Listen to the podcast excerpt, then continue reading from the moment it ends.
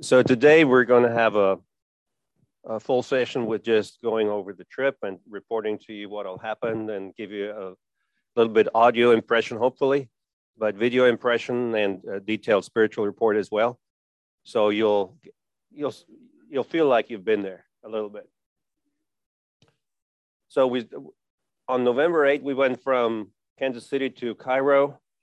That was Chris and I, minus Xander. Wagih already traveled a day earlier. We spent most of the time, and we'll get into some photos here in a second, preaching in churches that Wagih and Joseph are working with. And for those of you that haven't met Joseph, that's Joseph, but some of you already met him because he was already here at this church. Maybe you can tell a little bit later at your turn about Joseph. Then we did some sightseeing in Cairo and Alexandria. And then every day, Wagih had a meeting with one of his many amazing friends. I mean, Wagih is just connected. That's really the short of it. We stayed at most of the time at MEPS, Middle East Baptist Seminary. Here's the website. You may just want to look it up to get a feeling for what that Bible Institute is all about and what's being taught there. And then from November 15 onward, we flew to Juba and we're in Juba. Juba basically was 7 a.m. to 7 p.m. teaching every day. There were 4 pastors taking turns, morning session, afternoon session, master and bachelors. So Chris was doing one class, Wagih another, then Joseph, the third one, and David Dickerson from Peachtree Baptist Church in Georgia, who was instrumental in setting it up and running it.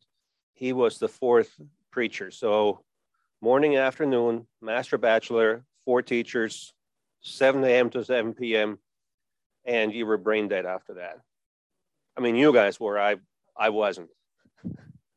I just helped out wherever I could, like, hey, this computer breaks, hey, we need audio or something is not working, then that was my job. Now,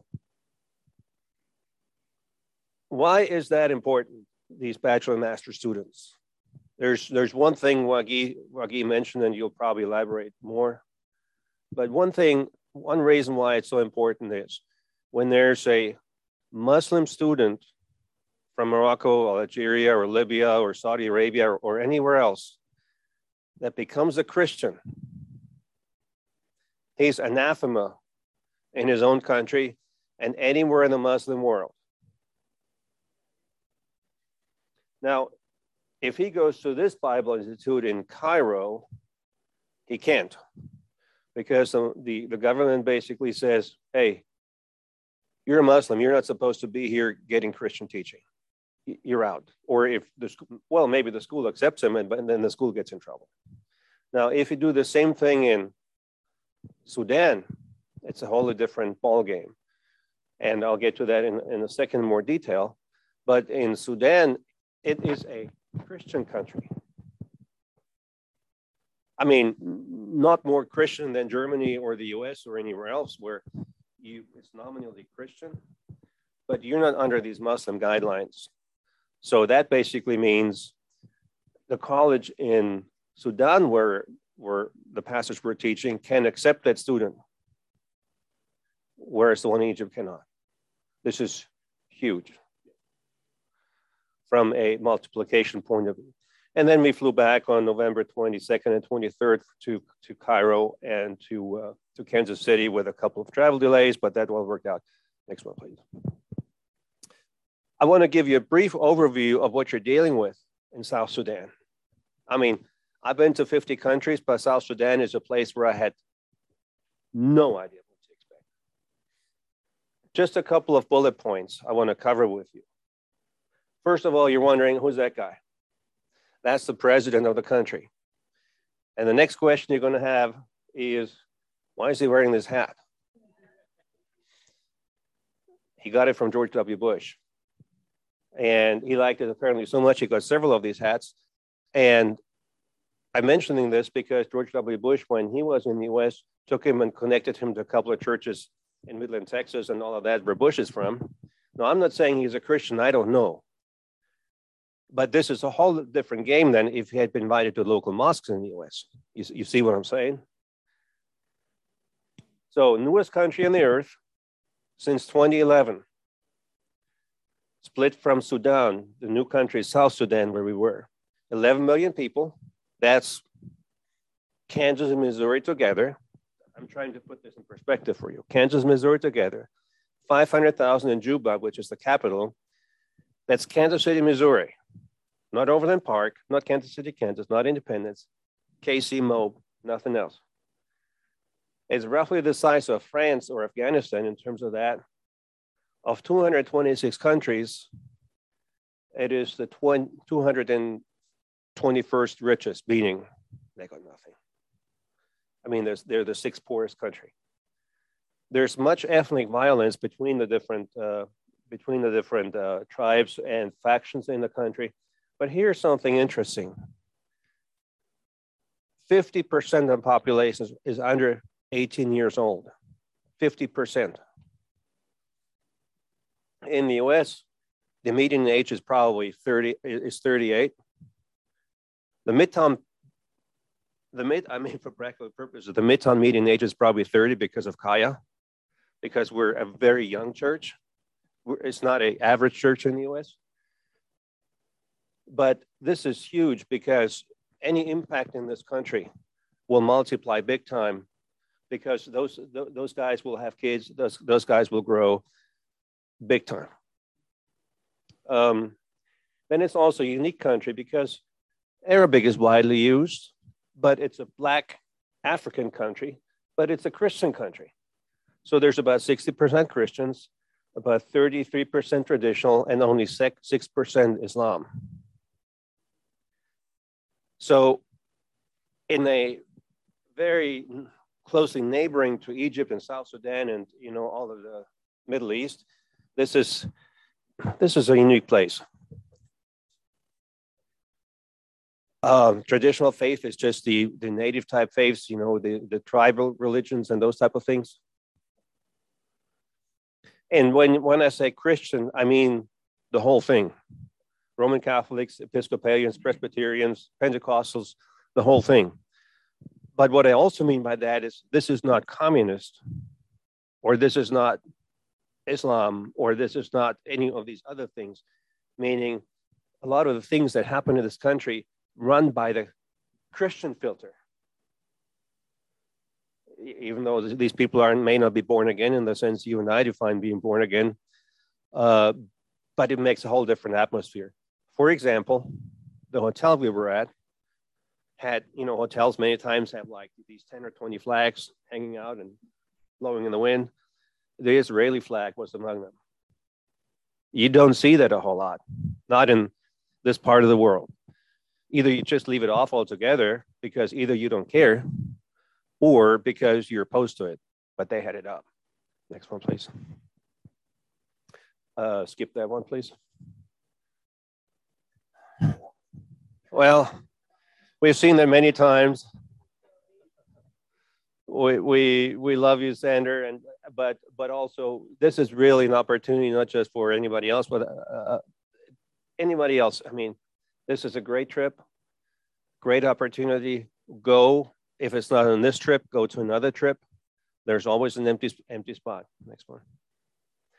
I'm just going to show you a couple of pictures with the sightseeing and the things we did in Egypt. Wagih is going to send you some more or show you some more here in a second. So we're going through an open book market here. They just store it on the streets. Next one. This was from the top of one of the buildings onto other buildings. I mean, it's just, the building code thing and things like that, what we got here, they don't work the same way there. I don't mean this in a bad way. It's just the way things are. Next one. Well, this painting, I should have pulled up the painting where this artist, God and Adam touching their fingers. You know that one? Well, it's kind of like that. Next one, please. So we were going on this camel ride. In front of it, it was just great. Next one, please. And these are there's multiple pyramids, but these are the pyramids right next to Cairo, meaning you're, 15 minutes? It's like going from here to Independence. I mean, they're right there. Next one, please. Now we're getting to some of the teaching. This is in MEPS, the Middle East Bible Seminary. Chris teaching here. Traditional dinner with, this lady here is Waghih's former secretary. This is Fadi, your nephew, I think.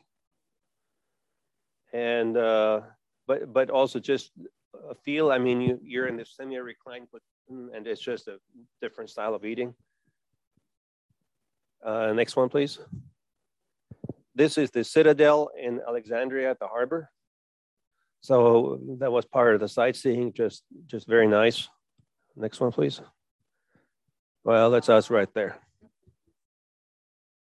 Next one. That's from the citadel, overlooking the coastline of Alexandria. No, that's the Mediterranean. We were on the north side. On the east side of Egypt, you have the Red Sea, and the north side you have the Mediterranean. So there's more teaching, and again, this here you see actually a photo of the front of the Middle East Baptist Seminary. Next one, please. Now we're in Juba, and we were talking to the Episcopalian Church. They showed us around their buildings, and we talked with them about the situation of the country and what we could possibly do together. Next one, please. And this is the student body in the hotel compound where we did the teaching in Juba, including the instructors, Dr. Dickerson, Dr. Joseph, Dr. Wagih, and Dr. Best, and most of the students in the middle. That was just part of the. That was part of teaching the gospel to all creation. Next one, please. Is that the audio? Can you check? Yeah, it is. Does it play? Yeah, to about 2:30.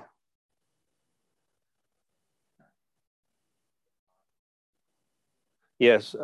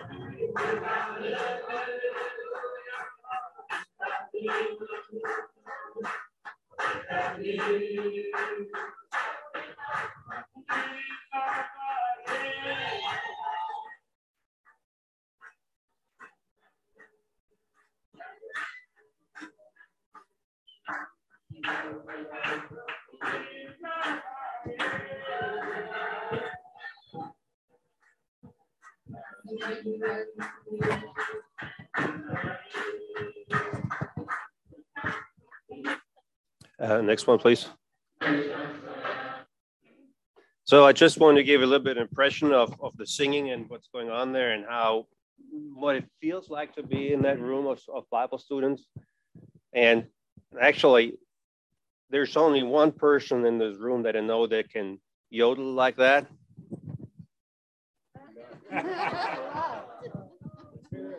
Same to you. You too? Yeah. Well, I heard you. I heard you.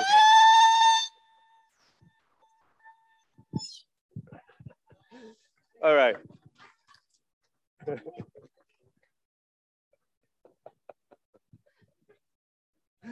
So that's us right there departing, and this is a guy from Colorado. This is our personal security officer. He was a Christian, a pastor, but he also worked for police, so we had him around a lot. And he's a student too, so he's everything, right? And these are from the hotel, and a lady that helps Wagih with the administration of the college. Next one, please. And there was one time where we almost lost Wagih. Almost. But then there were some circumstances and he got out of trouble and everything was okay. Okay, who's up next?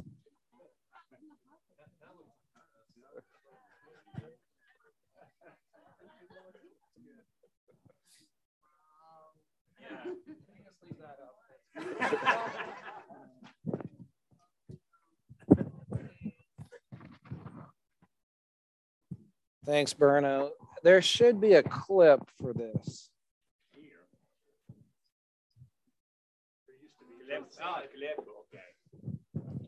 All right, so. No. Okay, that's all right. I can just hold up. Hey, open your Bibles real quick to Philippians chapter 1. Philippians chapter 1. If you need a Bible, just raise your hand. We'll get you one. I think we got some extras back there. We need a Bible over here. Just keep your hand up real quick if you need a Bible. Philippians chapter 1.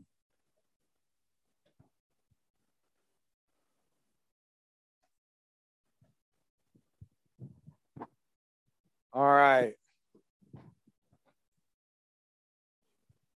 Paul's talking to the church, to the saints at Philippi. It says, grace and peace unto you from God our Father and from the Lord Jesus Christ. Chapter 1, verse 3, I thank my God upon every remembrance of you, always in every prayer of mine for you all, making request with joy. So this would be like me starting off my message this morning to saying, I thank God for all you guys. And I've been praying for you. I've been making requests on your behalf before God. And so that would be true. I do thank God for you, and I do pray for you all. Verse 4, always in every prayer of mine for you all, making request with joy. Why? Why am I doing this? Why is Paul praying for the church? Verse 5, for your fellowship in the gospel from the first day until now. Okay, so when you got saved, from the very first time when you got saved, you had and you have, present tense, a fellowship in the gospel. Now, when you first get saved, you have two things. You have a transformed life, okay? You are a new creature according to God's word. Old things are passed away and all things are become new. Okay, the old you, the sinful you, the one who was going to stand before God someday and have to answer for his or her sins. Okay, the one who was separated from God for all eternity because of sin. That reality has passed away. All things are become new. And now, because you received Jesus Christ as the substitution for your sin, now you are a child of God. That's what John 1:12 says. As many as received him, to them, that's us who have put our faith and trust in Christ, to them gave he power to become the sons of God. And then 2 Corinthians 5, you're a new creature in Christ. Thank God for that. And what you have now is a transformed life. Part of your fellowship in the gospel is just that spiritual reality. your spouse, your kids, your coworkers, your family, your friends, they're looking at you going, what happened to you? How come you don't come party with us anymore? How come you're not all upset all the time like you used to be? What happened to that out of control temper? What happened to that hate speech you were putting on Facebook every night? Well, you're different now. You've got, that's part of the testimony, fellowship in the gospel. We have baptism. When I get baptized, the death, the burial, the resurrection of Christ, the old me that's gone and the new me that's now risen to walk in newness of life, that picture is presented through physical baptism. Amen. What makes baptism so good? It's just that physical picture. I see somebody and I see him go under the water and I see him come back up and something inside me just wants to cheer. It's so good. That person who's getting baptized, they're just doing it because God said to do it. You know what they're really doing? They've got fellowship in the gospel. They are preaching their first message through that act of baptism. If you've not ever been born again,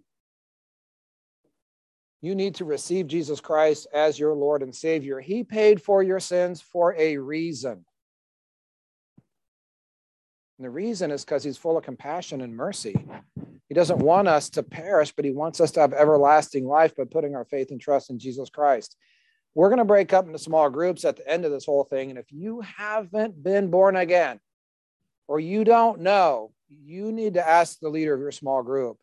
Make sure you don't leave here without knowing that you have eternal life. Amen. Okay, but listen, here's what Philippians chapter 1, verse 5 says you have fellowship in the gospel from the first day until now. Verse 6 says, being confident of this very thing. What are we confident of? We're confident of this thing, that he which began a good work in you, that is your salvation.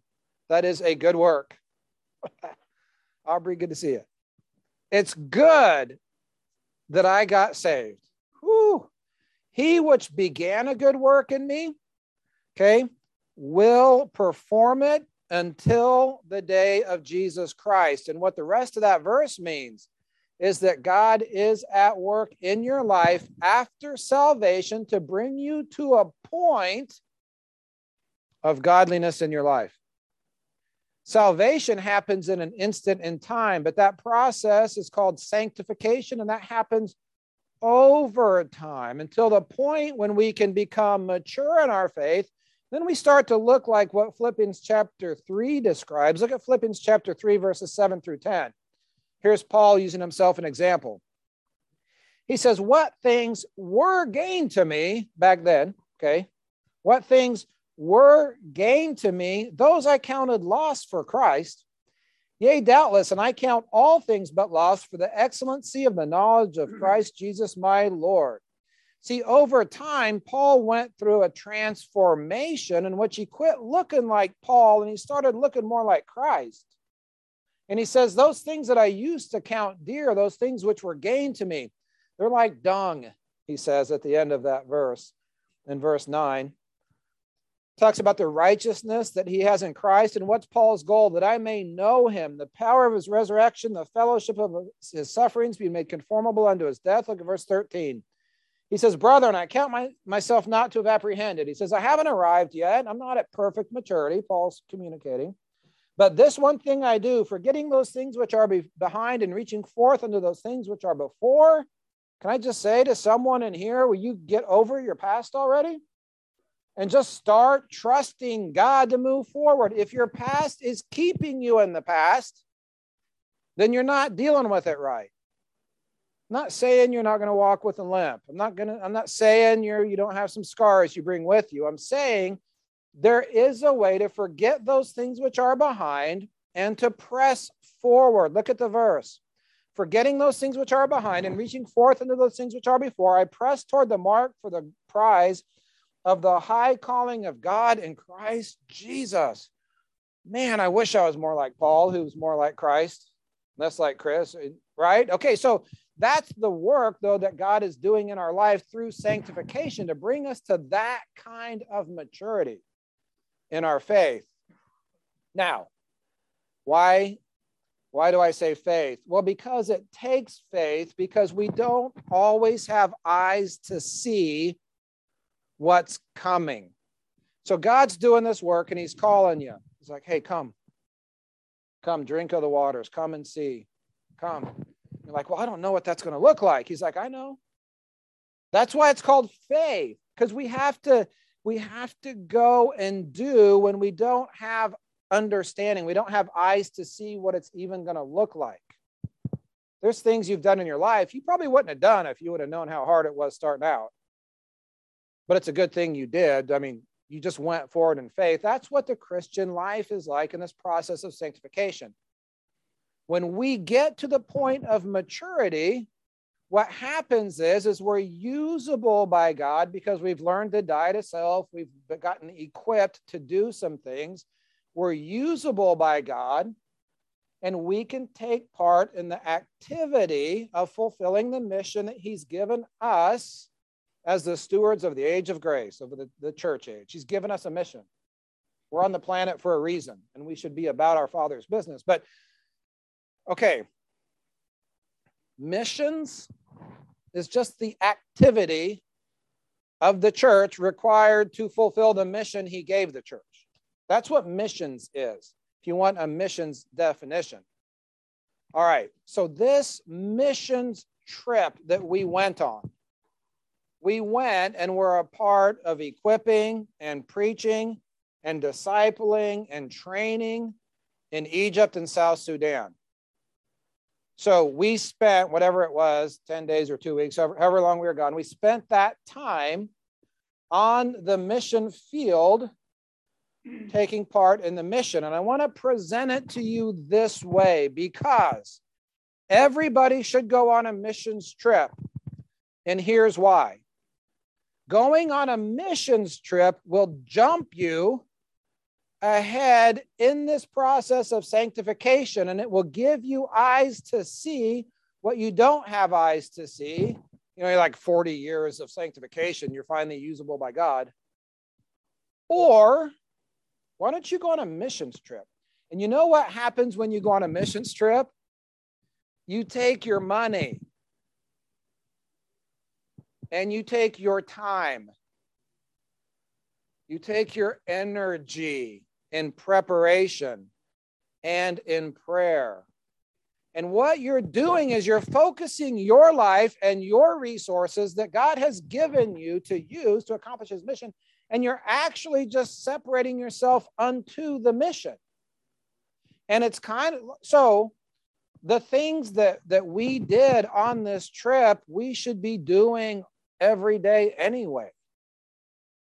When you go on a trip, you're going to be investing in kingdom work, separating yourself from this world, separating yourself unto God's mission, taking the resources he's given you and applying that to what he's called us to do. And what happens is it's equipping and enabling in ways that can jump you ahead 10 years on this whole process of sanctification, because it gives you eyes to see what you wouldn't have eyes to see otherwise. And here's what happens on a missions trip. It's kind of like the all-church retreat. People go on that and they're like, this was the best week of my life. I'm like, yeah, I know. You know why? It's because you separated from the world for a week, and you separated unto God for a week. You prayed more this week than you prayed in the last year, because we got stuck and we almost got arrested, and because of this and that, you know. And it's like, so then we dedicated our finances to go on this trip. This trip's expensive, by the way. This is not a cheap trip. Okay, it took some dollars to get there. Okay, well, you know, I guess I could have bought, you know, I don't know, a new bicycle. I like bicycles. I could have done that. You know what, though? That's not going to be the best week of my year if I do that. I could have just spent my time reading a fiction book instead of reading up on, you know, how the South Sudanese communicate in terms of a mission. So what, you guys understand what I'm saying, right? So here's what I'm preaching to you. Everybody should, at some point, go on a missions trip. Now, this may not be your time. If you're working the program and you need to focus on that, well, then do that. Be at peace.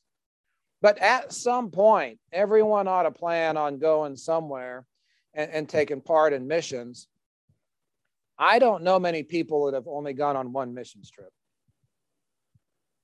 I mean, there are some, but most of the time, once you get a feel for it, man, it's super exciting to just separate ourselves and do the stuff we should be doing anyway, but doing it deliberately and going on a trip. So Wagih's going to come up and he's going to, present some stuff. Wagih has the work in Egypt. Wagih has the work they've extended into South Sudan now. It's a good work. Wagih has the Arabic-speaking fellowship here in Kansas City, and we're trusting God to plant an Arabic-speaking church in Kansas City. All right, Arabic and English-speaking church. Always leave off English. If you don't speak Arabic, you can still, you can be a part of that. We need we need English speakers, because that next generation aren't going to be Arab. They're going to speak primarily English, the kids. So we need people. But I would just encourage you, you don't have to just consider, going to Egypt on this trip. I think you should pray about it. Again, it's not an easy trip. It's probably not a good first time trip. Like if you've never been out of the country, I'd probably maybe go to Tampa or Boston or somewhere like that. You can look at our thing. But if you've traveled before and you know about jet lag and, you got to have your passport. Yeah. Anyway, I would just encourage you, Wagih's one of us, right? The whole church ought to pray about their involvement in Wagih's work here. But I think for us, we really have to consider it because he's one of us here. So anyway, Wagih, come on up and we'll get going. Remember, if you don't know you're born again, do not be shy in your small group. All of us at one point had to say, you know what, I think I need to know about that salvation thing. Can you help me with that? All right.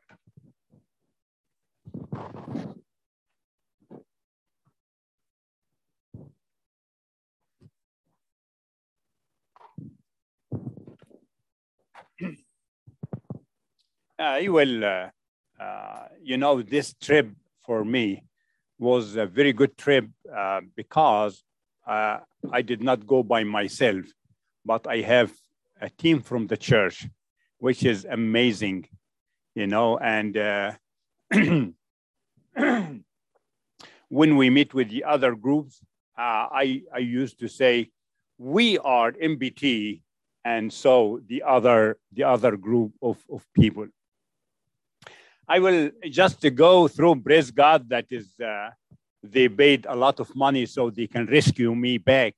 So, next one. I will go very quickly with the photos. And then I will share you at the end what I would like to share you. Here, our missions pastor, Pastor Chris, is thinking how many camels do we need to the living will class.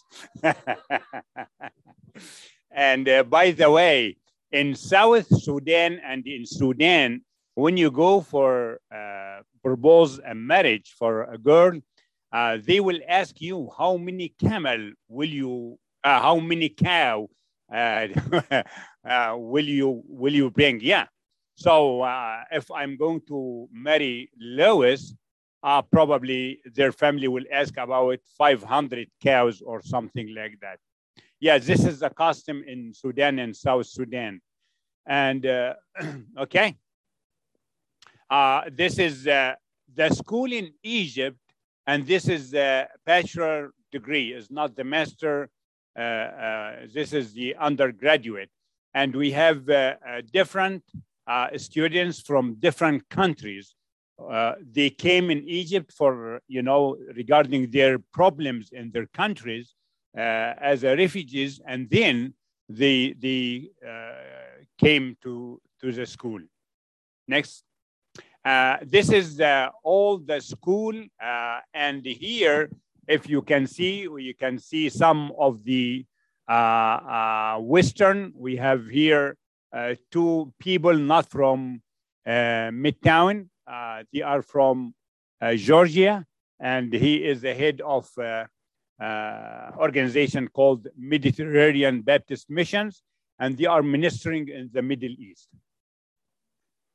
As usual, we are as a team of MBT, but behind us is the Alexandria Library. We went to see the library, to visit, to enter the library, but it was closed Friday and Saturday.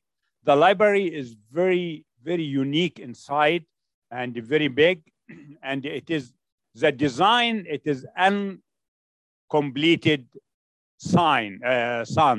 So it means that is the knowledge, you will not reach to the full fulfillment of the knowledge of the information.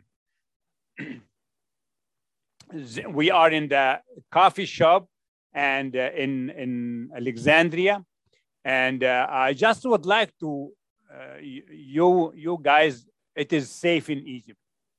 We are in the street, and we are just joking, you know. And Alexandria, there is a famous dessert. Do you remember it? Harissa. So we ate harissa, and we enjoyed it. Okay? Shawarma in the back, yes. Here in the, okay, this is the group from the Episcopal Church. This is the assistant bishop, and these guys are the dean of their university. They have a university there in Juba, and we are trying to discover how can we get the accreditation from the government. So we are trying to investigate from them all the information. Okay, here every day. We start with the devotion time. And by the way, Berno did a great job day after day in a devotion for the students. I interpret for him. And I can tell you, the student loved that so much, was very benefit for all of them. Thank you, Berno, for doing that. Here I have the chance, Berno and myself only, to meet the very head of the Episcopal Church in South Sudan. That man in his office, and by the way, this is our student, our officer, our friend who is taking us wherever we go. Here at the restaurant at the hotel, we joke with the waitress. Then Chris shared the gospel with her.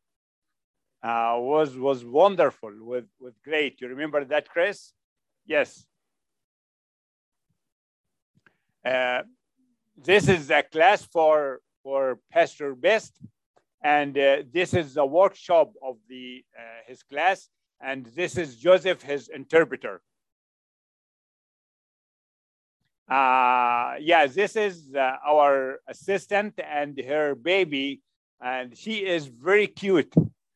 So Chris would like to take shot with her, but in the other side, can you imagine Chris here and there at the same time?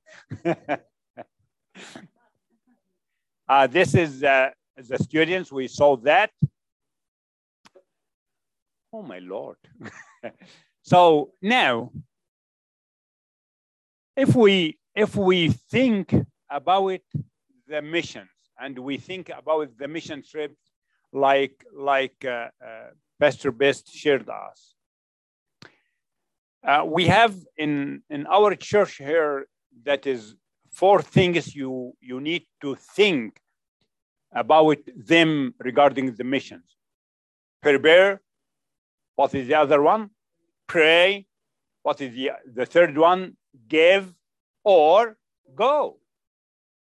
So sometimes, probably some of us careless about that. why I pray for the missions, why I prepare. I am preparing for anything else, for my personal life or something else. But I can tell you,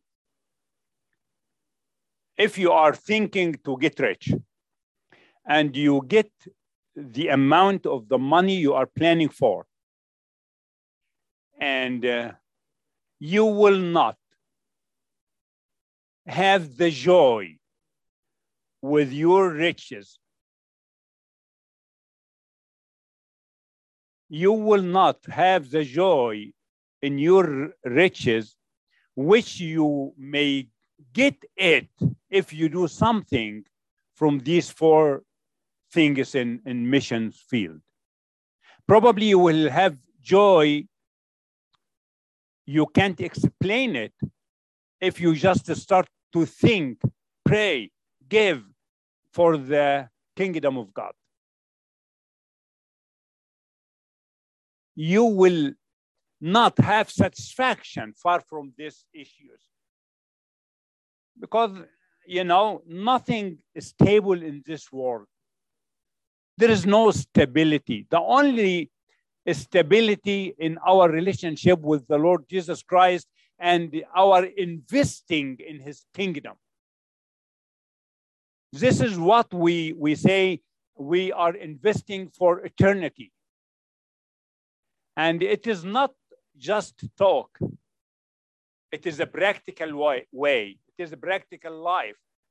Let me just say about myself. Why I'm just I travel 3 times a year.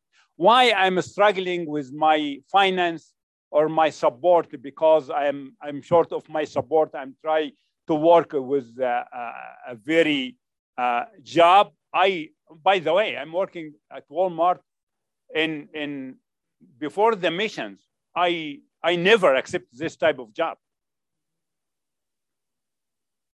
I never. And when I start working in the hotels industry and riches, I was very close to the food and beverage manager in 5-star hotels. And then, do you think I can? No. But why I'm doing that? Why I'm even struggling with my money or my living or my bills and still doing that? Because I know this for God's glory and for investing for eternity. What if I will be general manager of the Marriott or Sheraton or whatever, then lose the meaning of life, lose the benefit of investing in the other people for God's glory and God's kingdom. You know, when you see a person accept Christ and you disciple him and you build him, you know, up, and you see this change in his life, this enrich you.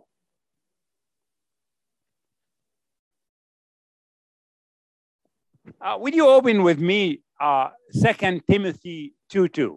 Very famous verse, and everybody will, you know it very well.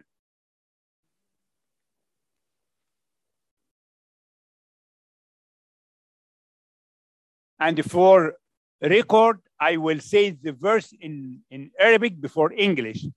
It is very the same meaning.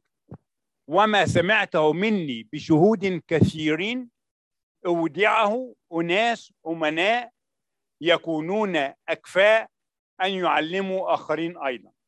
So the things you heard from me, the things I taught you, You have to look for some people to invest, to teach them the same thing. Not only that, but also for them to teach faithful people, faithful men, the same. How many generations can you see in this verse? I'm asking. Who agrees that there are 4 generations? All? Okay. For yourself. Would you tell me which generation suitable for you in this fourth generation. Where are you in this verse? Are you the first, the second, or nothing at all? I'm asking, just think about it. So sometimes we you know, sometimes I accept Christ. Praise God, I will be in heaven. Relax. Go to church, enjoy the teaching. We have a very good company and living well. We have a fellowship, good teaching. And also, by the way, we have a very good Christmas celebration this coming Friday. Is this coming or the following? This one. So we have very good things in our fellowship. Yes, that's good. But I'm not thinking for this fourth generation. It is not mine. It is for Chris, for Christine, for Wagih, for Scott, for Berno, for Rukus, for... No, it's not for me. No, it is for you. It is for everybody. God saved you for purpose. And the question is, did you find this purpose? Or are you playing your role in God's kingdom or not? And I think because of the pandemic, we have assurance that the life is very short. Because, you know, in Egypt, many youth are just in the ministry, pastors, very young and very healthy. And then I discovered they passed away. What happened? Oh, this is life. This is life. So I think it is good for us as a class, as a fellowship, as the believers, to think, let me say it, that to invest every day in God's kingdom as it is the last day of my life. Because if I have something to say to Scott, and I will no, don't encourage him. You will meet him next week and just share him what you're... If I will die tomorrow, I lose this. I lose the chance for that. So where are you in these four generations?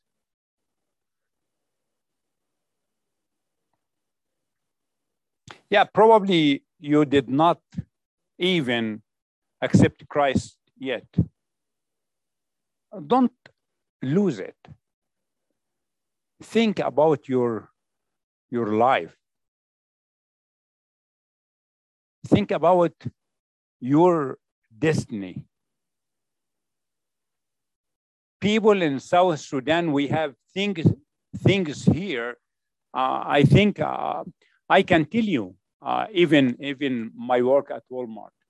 When I saw the food, we just threw it in trash because it is just 2 days, you know. And people there even cannot find the expired food we are throwing.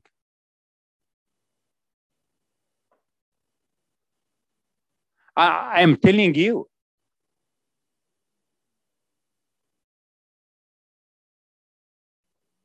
I saw in South Sudan, you know, very needy people. And also there is needy people in a spiritual way. So we need to think, what is the role of my life in God's kingdom, in missions?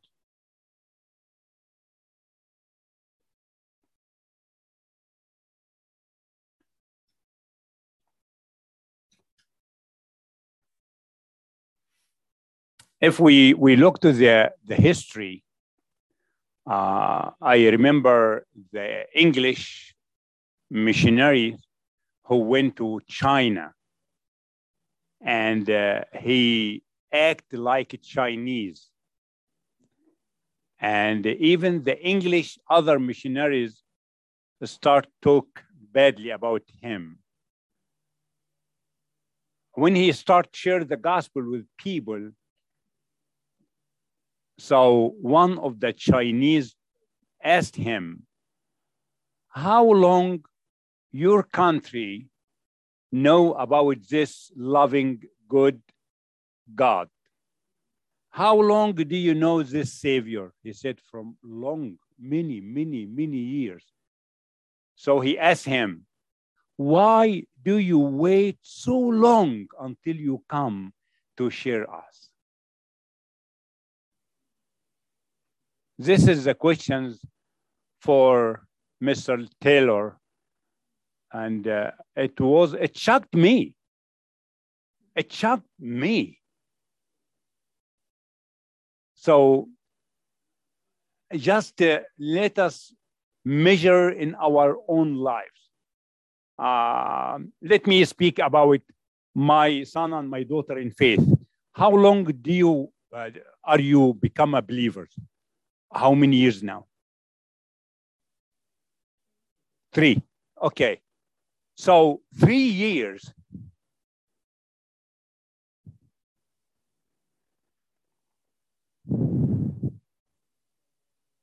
Every one of us just to think, how many years I am a believer and I did nothing for the kingdom of God. Even 1 year.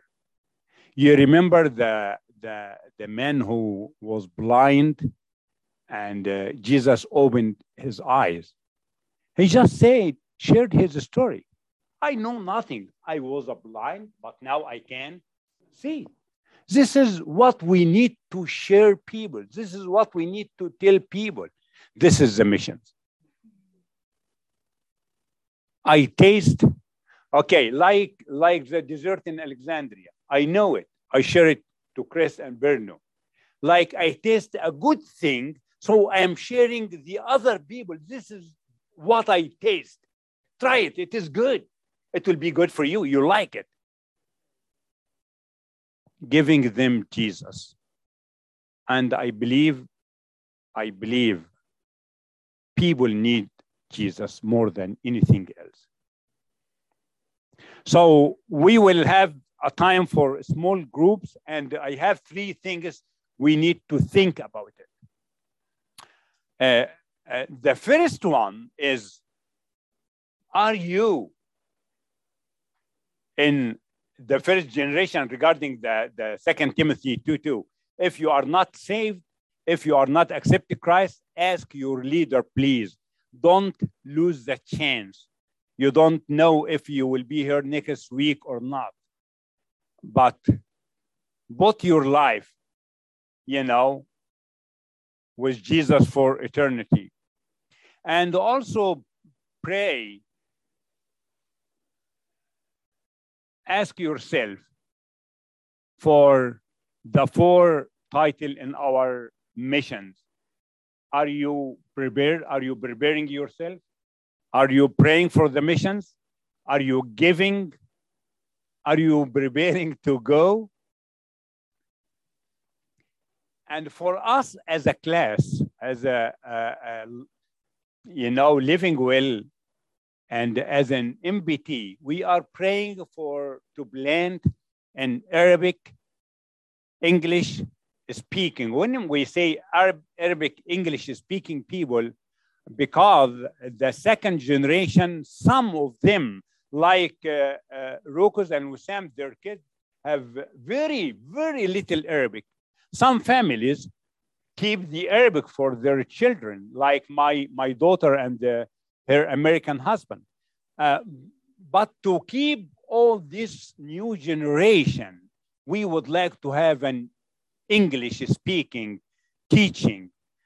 You know, Rukus, I was dreaming that Andrew will be in charge for kid ministry in our church. He is learning in MBT and growing in MBT. So we will have him leading the ministry in future by God's grace. God just spoke to my heart a couple days ago about that. So English, Arabic, English speaking, is there any role you can play in that? Is there any role you can play in that? And also for the Egypt and South Sudan, we as a church praying that we will have annual trip from the church. So think, pray, be prepared. Probably God is, you know, preparing you to go to do something, to help. There is a room for everybody. And there is a role for everybody in God's business. It is a very good chance. We are partner with the Lord Jesus Christ. We are working with him. We are doing his business for his glory by his power. So these three questions, we need to be, you know, serious about them in our small groups. And finally, we need to pray for mission focus that we are coming in our church. And by the way, if you did not reserve your room and mission focus, please do that. We have a morning sessions. We have an evening sessions. So if you are working during daytime, reserve your evening sessions room. And if you can come one of the days or every day, reserve, book your place during the morning sessions.